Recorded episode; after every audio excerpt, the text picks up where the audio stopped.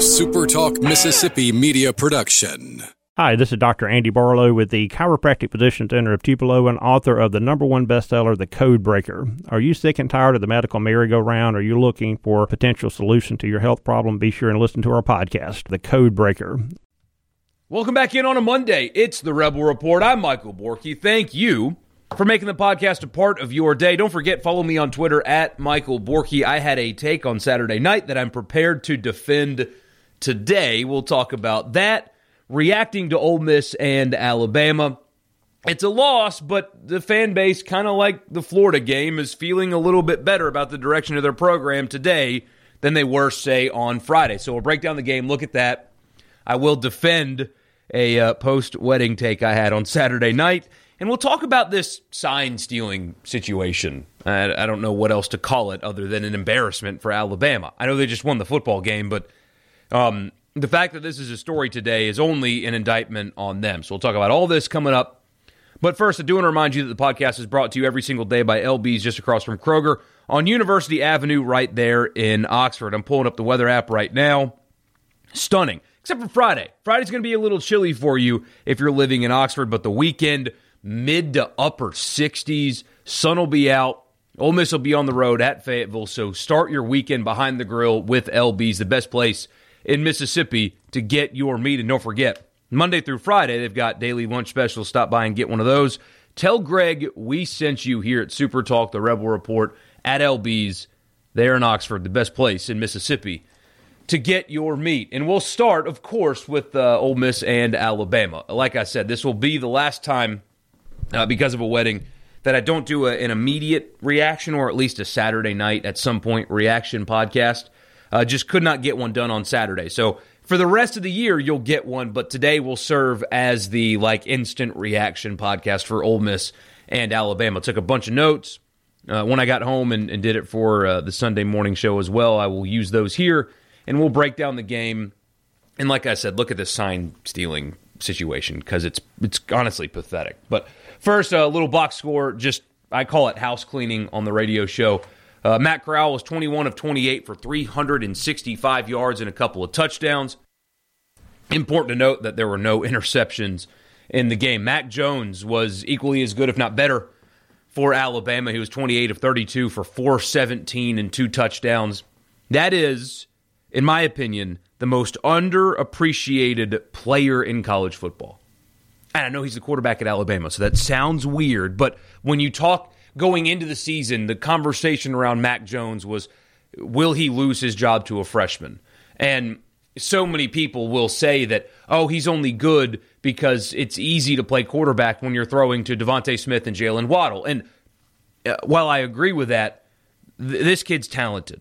That's a very, very, very good quarterback at Alabama in Mac Jones. I know it's easy to look good when you're playing Ole Miss, but this will be a weekly thing for him. I think he is a very good player, and he showed you exactly why on Saturday night. Snoop Conner and Jerrion Ealy both had over 100 yards rushing. Conner had 131 on 21 carries.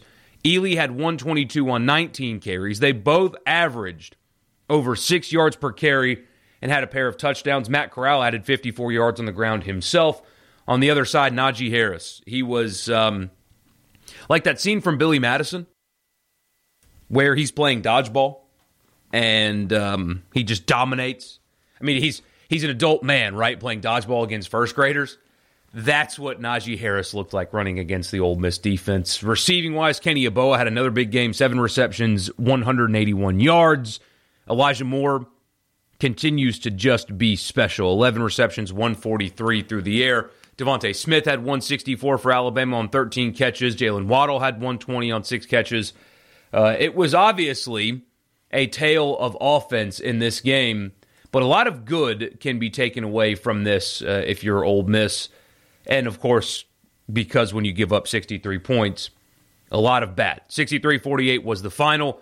Tied at seven after the first quarter, tied at 21 at halftime. Alabama took a one touchdown lead after the third quarter and then they won the fourth quarter by eight as well. Uh, but really back and forth game. Neither defense could stop either offense in a really fun, exciting brand of football that got a lot of people talking. But uh, forgetting nationally for a second and bringing it back down local, Uh, I said something very similar on the Sunday show yesterday to open. And so forgive me if this is a little uh, repetitive. If you listened, I appreciate you, by the way. Uh, step one uh, for Lane Kiffin and his time at Ole Miss should have been exactly what happened on Saturday night.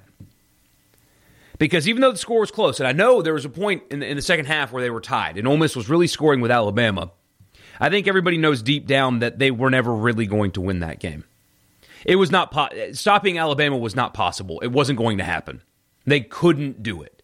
That's why you had a surprise second half onside kick because Lane Kiffin knew we can't stop them. So we have to steal a possession or else we're going to lose the game. Uh, he knew that deep down, and that's why he, he made that call. But the most important thing, in my opinion, going into this season for Ole Miss was not wins and losses. Although winning games is nice and losing games is not. With the 10 game SEC schedule and COVID and all that stuff, because otherwise Ole Miss would have been a bowl team clearly relatively easily if it, the schedule was normal and COVID didn't exist. This Ole Miss team would have won seven or maybe even eight games with the normal schedule. But the 10 game SEC schedule kind of screws everything up. The most important thing to me was to look like they belonged with the best in their league. And for years, they haven't done that with more talented teams, especially defensively. That was step one. And I know what Lane Kiffin said after the game. And in fact, that, that's a great mentality to have to try to bring to your program is why are the fans clapping for us? We just lost. That that's the perspective you want your coach to have. But the reason the fans were clapping, and he knows this, were because Ole Miss simply has not been competitive isn't even the word to describe it. They looked like against Alabama for years. Now, they didn't belong on the field. The game that everybody pointed to last year as, oh, look, that's Ole Miss's team of the future. That's the quarterback of the future, was a game in which they got absolutely smoked in. They got smoked by LSU last year. Yeah, they ran the ball a lot. They got smoked, though. Ole Miss has not been competitive against the best teams on their schedule, specifically Alabama. So, looking at the summer expectations going into year one under Lane Kiffin, I think Saturday night was an extremely important step because I don't think Ole Miss was ever going to win that game. There's too much of a personnel gap between Ole Miss, especially defensively, and Alabama. It's too wide right now. It's going to take Todd McShay after the game was right. It's a multi-year rebuild to get Ole Miss competitive defensively. Multiple years. And they're working on that. I've told you on this podcast before, the recruiting class is setting up nicely for defense, and they're going to add more pieces. Uh, people are taking notice of what's going on in Oxford right now, nationally. They're noticing. People see that it's a fun, creative brand of football. I mean, you, you see the videos on Friday of the staff playing what they did jump ball this week, and, and they've done baseball. And just Lane Kiffin just kind of gets it. You know, it's it's structured and it's purposeful, but it's fun and edgy and infectious and people nationally are starting to take, starting to take notice. Recruits are starting to notice they that staff is too good at recruiting to not build a really good class, even with COVID and no visits and anything like that. And you've already seen it. Their numbers aren't high because they're not just filling a class with dudes just to do it. They're being selective and it's working and it will work. But personnel wise, on Saturday night, they were not going to be competitive. It wasn't going to be possible. It's a multi year build on defense to, to become competitive. And yet on Saturday night, with everything going against Ole Miss, COVID getting rid of spring practice, summer workouts that couldn't happen, a young quarterback really lacking in talent. And yet on Saturday night, Ole Miss belonged on the field with the best team in the country one of the best teams in the country. Alabama with five stars at every spot, all over the field, a roster that everybody in college football would dream to have. They looked like they belonged on the field with Alabama. And there's no such thing as moral victories, or there shouldn't be. But that's why the fans cheered the team as they left the field. It's because for the first time in years, they got to see an Ole Miss team look like they belonged on the field in the same conference, in the same division with Alabama. And largely, the roster is exactly the same. You add a graduate transfer tight end that was barely used at Temple and your already bad defense from a year ago lost its best defense interior defensive lineman and an NFL safety.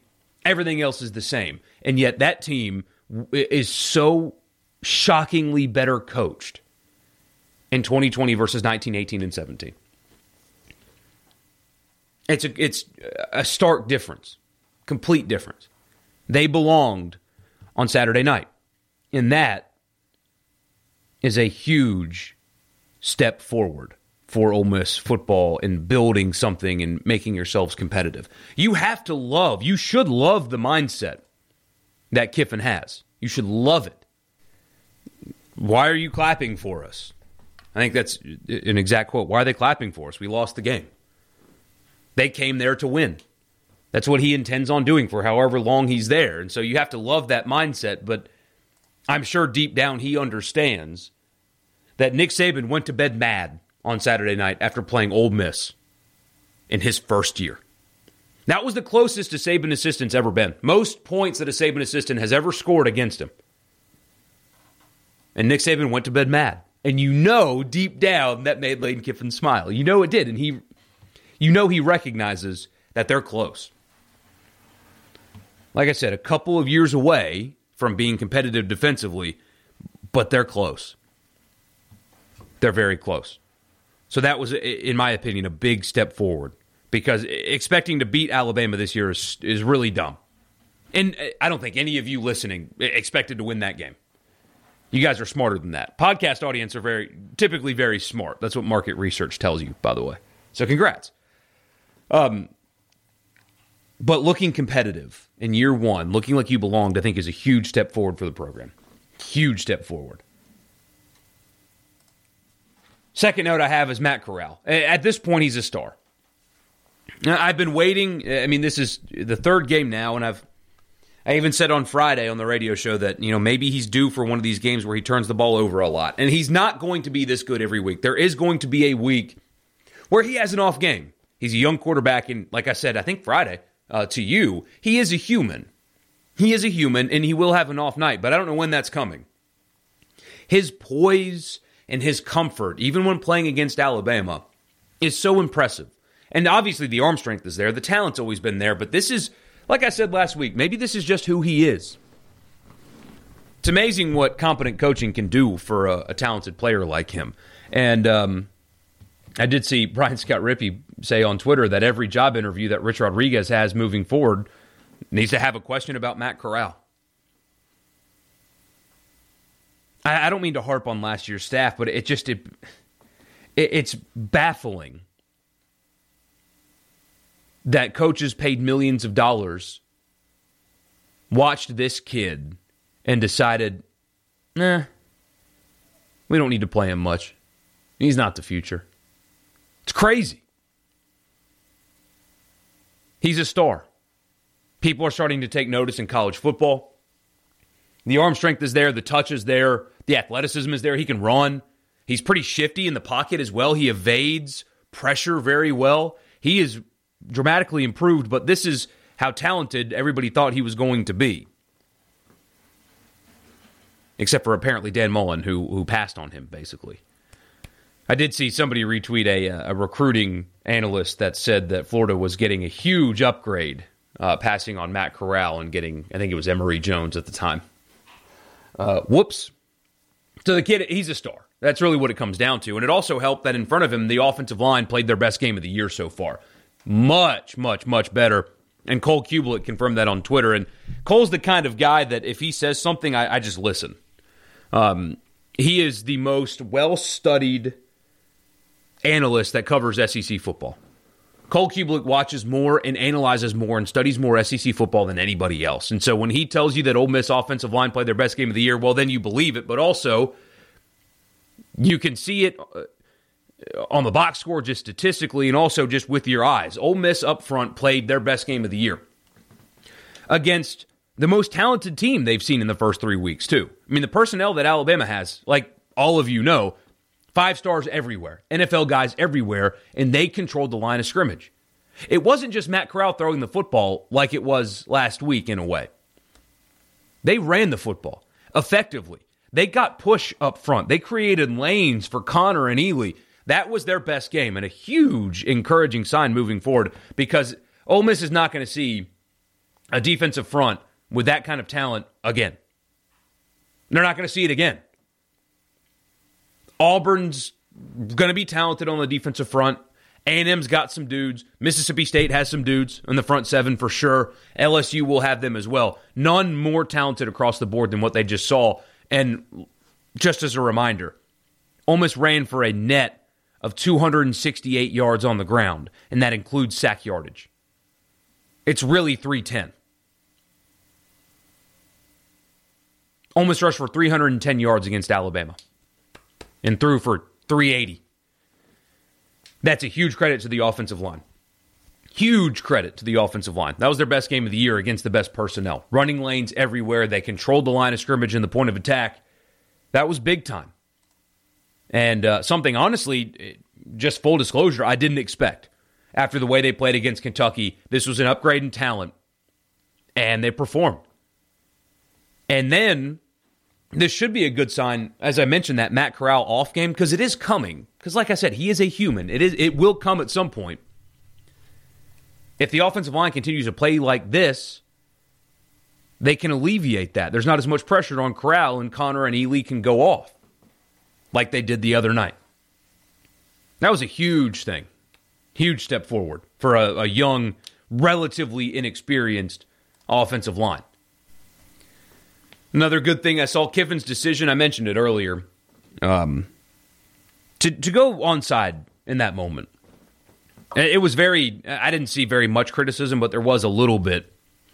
And quite simply, you weren't stopping Alabama. Everybody knew it. You were not stopping Alabama. It wasn't going to happen. So the only way you were going to win the game is to steal possession. And at the end of the day, you're trying to win the game, right? That's the goal. Lane Kiffin didn't go there to cover a spread. He said that after the game. He's like, we're not happy covering spreads. It's about winning. And so that's what he was trying to do. That's why you go onside there. You know you're not getting stops. You might as well try to steal a possession. That's the only way that you're going to win that game. And so I thought it was the exact right call. Um, it's nice to see a coach um, manage a game with a little um, intestinal fortitude. I don't have to worry about the FCC here, but still, there may be some young ears. Uh, that's what he coaches with. He coaches with some. Um, you ever seen the movie Major League? Some marbles, and that was a good example of that.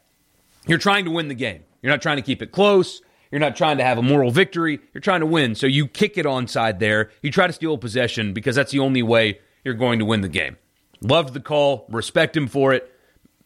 That's how he's going to coach and it might end up it could cost you a game down the road. The the fourth down decisions that you will see later. Maybe it cost you one, but that is coaching to win right there. Not coaching to keep it close with Alabama. It's coaching to beat them. It didn't work, but it's the right call.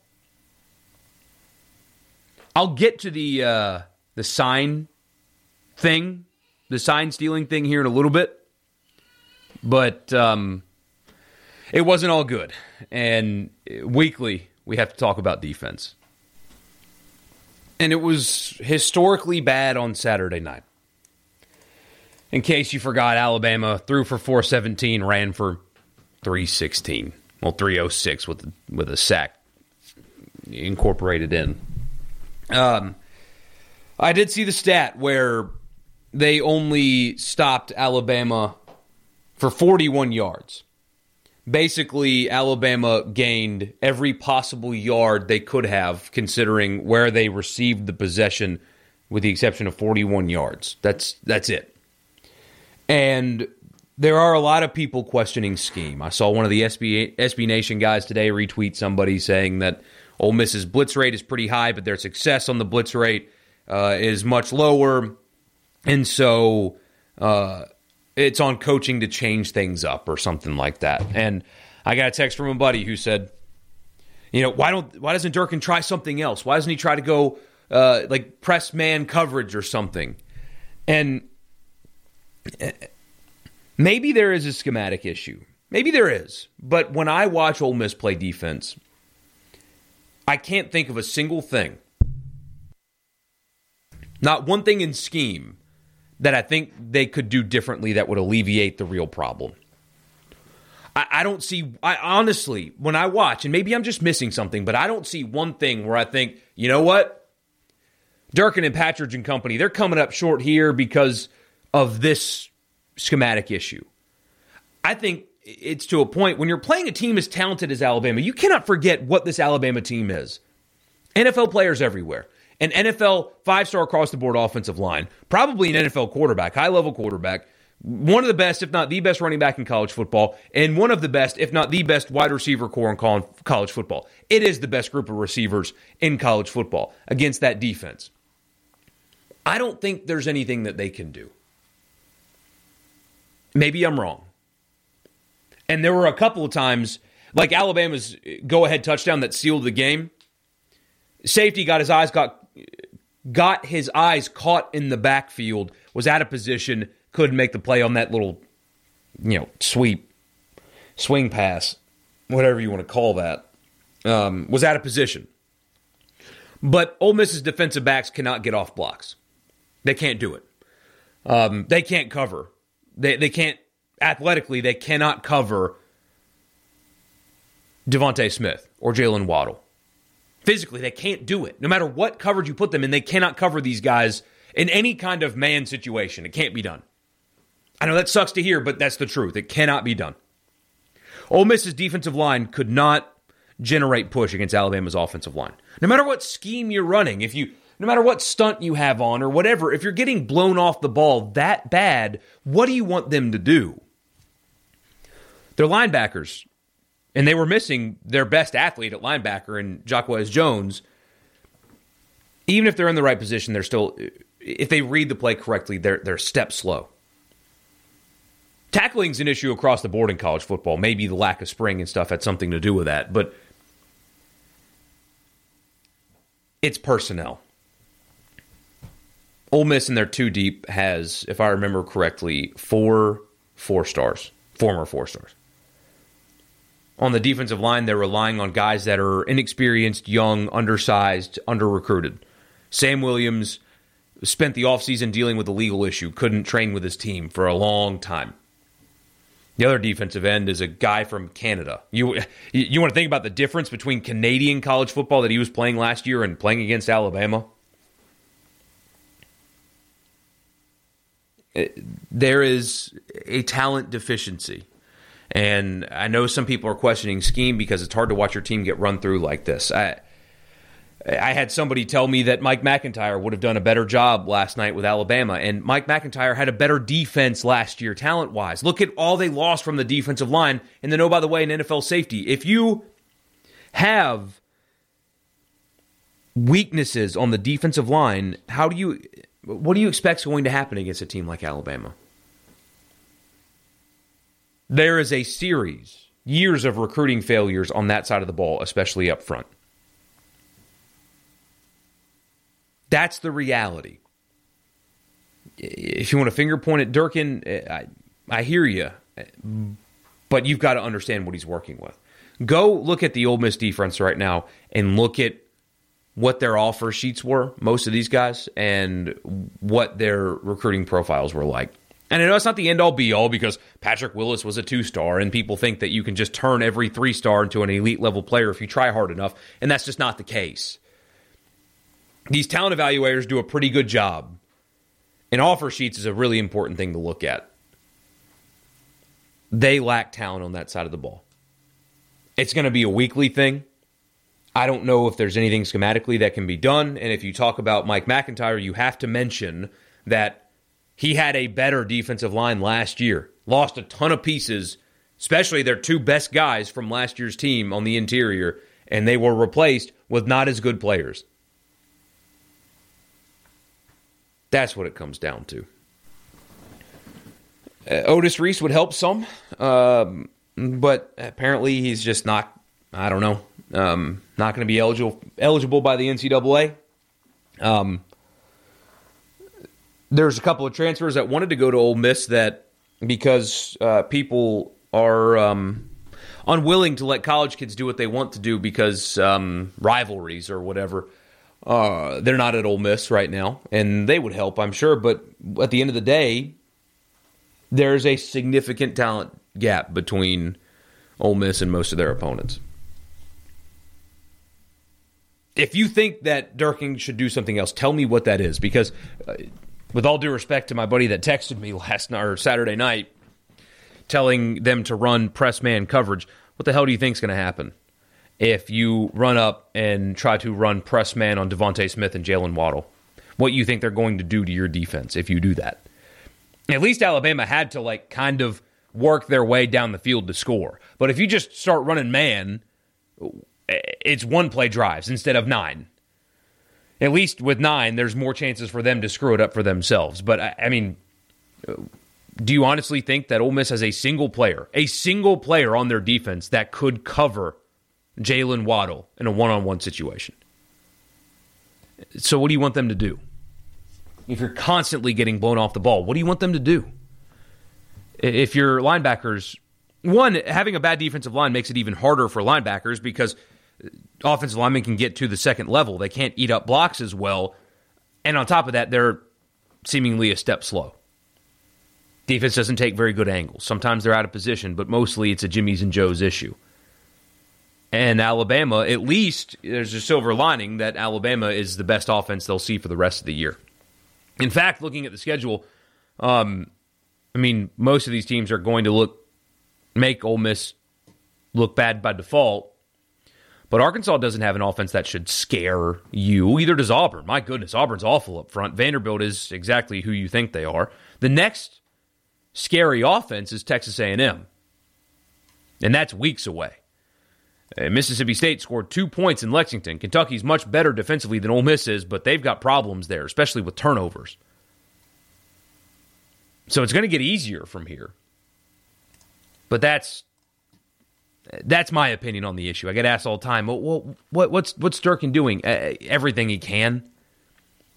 He's got a pedigree of calling good defenses, uh, especially at Maryland when he was there. Um, personnel kind of lacking in a place like that too.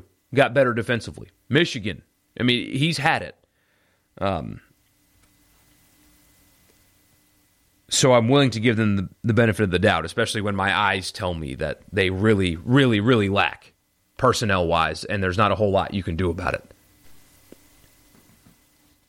All right, last thing. I got two things left for you, actually. Um, the sign stealing situation. So I, I, was first drawn to this last night when uh, Alex Scarborough of ESPN tweeted, quote, Alabama uh, linebacker Dylan Moses said he definitely thinks Ole Miss had Alabama signals on defense, pointing to Lane Kiffin's time in Tuscaloosa. This is from AL.com. Nick Saban, after the game, said this. Well, I'm not really calm. I'm boiling and bubbling, trying to be encouraging to the players, trying to make the best adjustments we can make at halftime. It seemed like everything we did, though, they had an answer for. I don't know if they had our signals or what. I'm not. That's not anything u- unusual. But it seemed like every time we called something, they had the best play they could have had against it. They had a really good plan. Lane is a really good coach. They have a good offensive team. They have some good players on offense. So Saban's quote isn't as bad as uh, Dylan Moses, but um, it, you guys realize how really stupid that is, right? I, I mean, I, I'm shocked that this is coming from Alabama, honestly, and in part, I think it's because they don't they don't know what to do.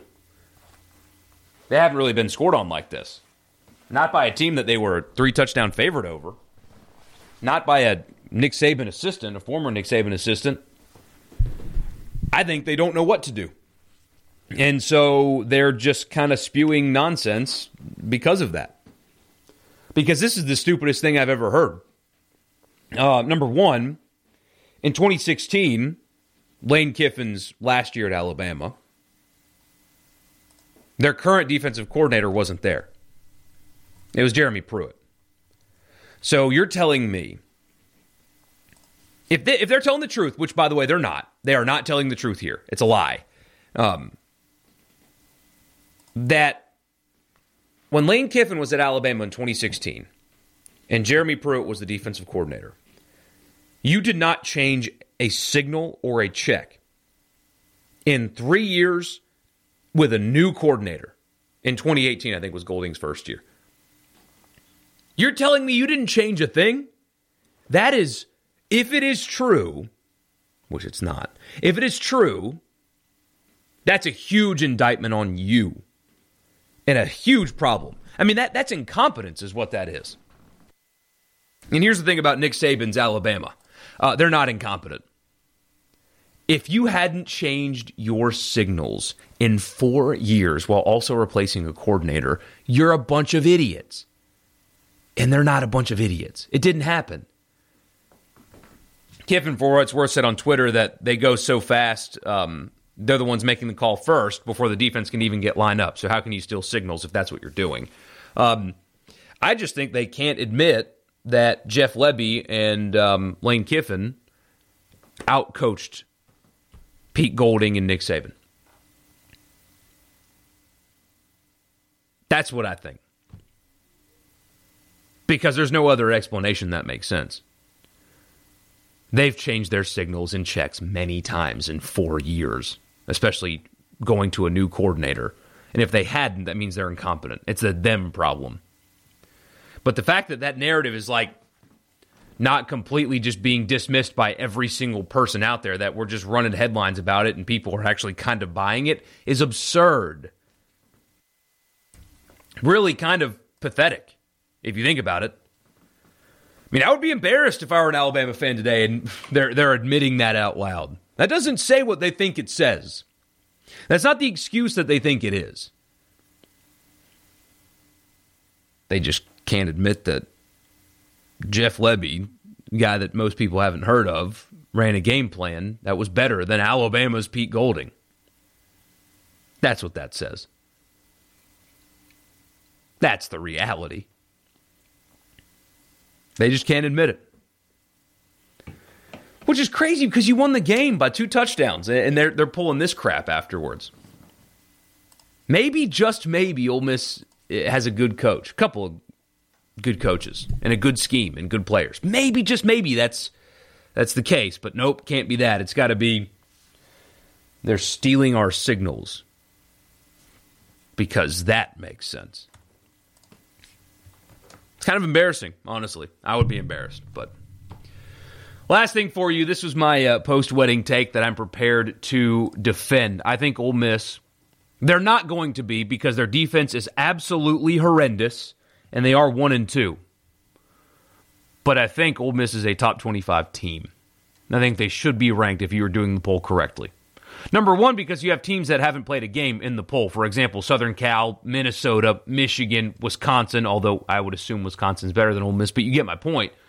But also, you cannot convince me that Virginia Tech would have gone to uh, would have brought Alabama to their place and thrown for 380 and ran for 270. You can't tell me that SMU would have put up 48 points against Alabama and would have been any more resistant in stopping them. You can't tell me that. Auburn, same thing. Auburn's a top 15 team. Yeah, no. Um, Arkansas got screwed. Auburn should be 1 and 2, not 2 and 1. Louisiana's Raging Cajun, so oh, it wouldn't have done that. Kansas State wouldn't have done that. If you're doing the poll correctly, I think Ole Miss is a top 25 team.